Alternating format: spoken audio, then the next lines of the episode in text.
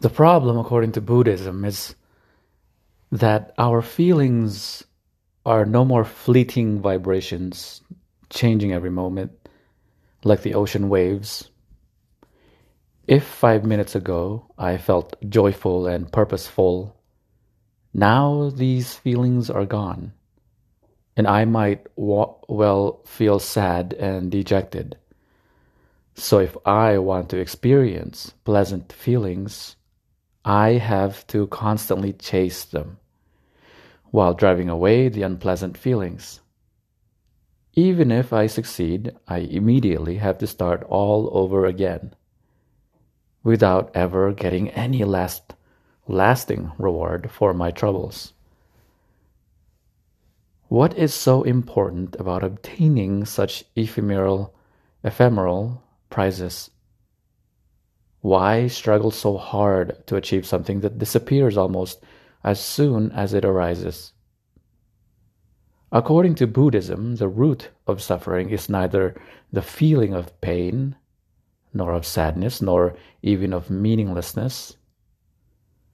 Rather, the real root of suffering is this never ending and pointless pursuit of ephemeral feelings which causes us to be in constant state of tension, restlessness, and dissatisfaction.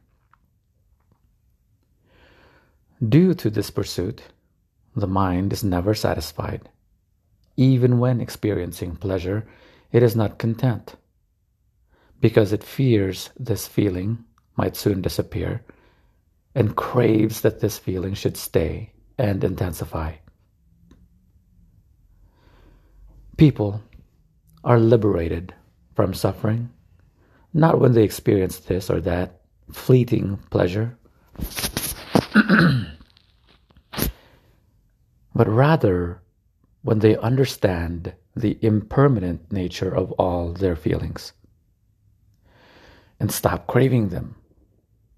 This is the aim of Buddhist, Buddhist meditation practices.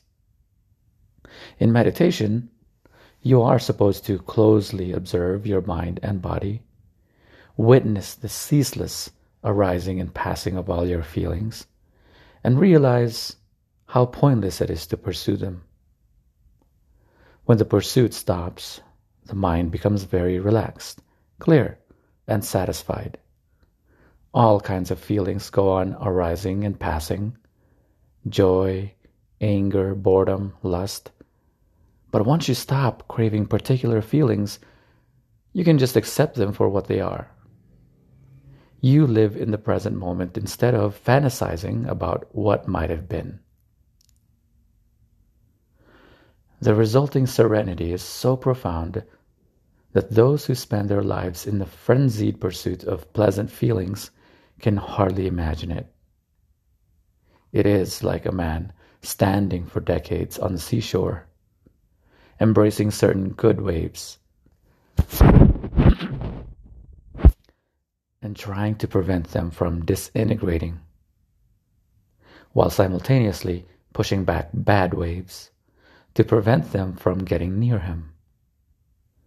Day in, day out, the man stands on the beach, driving himself crazy with this fruitless exercise. Eventually, he sits down on the sand and just allows the waves to come and go as they please. How peaceful. this idea is so alien to modern liberal culture that when Western New Age movements encountered Buddhist insights, they translated them into liberal terms, thereby turning them on their head. New Age cults frequently argue Happiness does not depend on external conditions, it depends only on what we feel inside. People should stop pursuing external achievements such as wealth and status and connect instead with their inner feelings. Unquote. Or more succinctly, quote, happiness begins within. Unquote.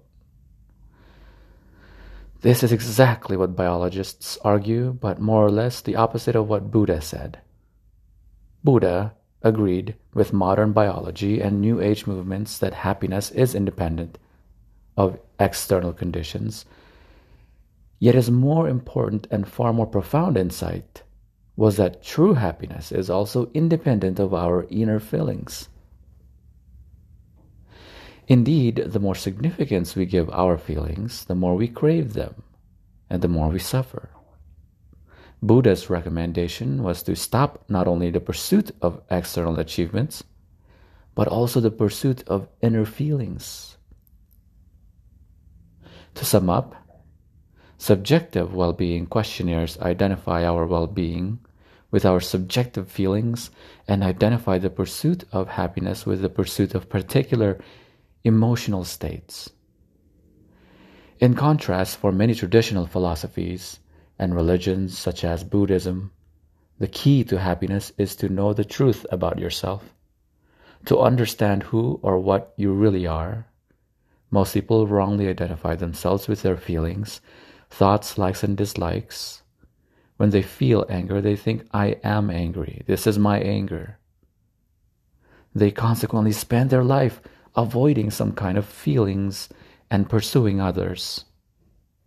They never realize that they are not their feelings and that the relentless pursuit of particular feelings just traps them in misery. If this is so, then our entire understanding of the history of happiness might be misguided. Maybe it isn't so important whether people's expectations are fulfilled and whether they enjoy pleasant feelings. The main question is whether people know the truth about themselves. What evidence do we have that people today understand this truth any better than ancient foragers or medieval peasants?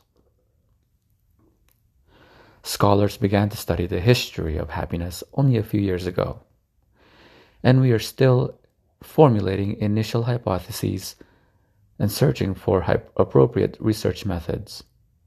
It's much too early to adopt a rigid conclusion and end a debate that's hardly yet begun. What is important is to get to know as many different approaches as possible and to ask the right questions. Most history books focus on the ideas of great thinkers, the bravery of warriors, the charity of saints, and the creativity of artists. They have much to tell about the weaving and unraveling of social structures, about the rise and fall of empires, about the discovery and spread of technologies. Yet they say nothing about how all this influenced the happiness and suffering of individuals. This is the biggest lacuna in our understanding of history. We had better start filling it.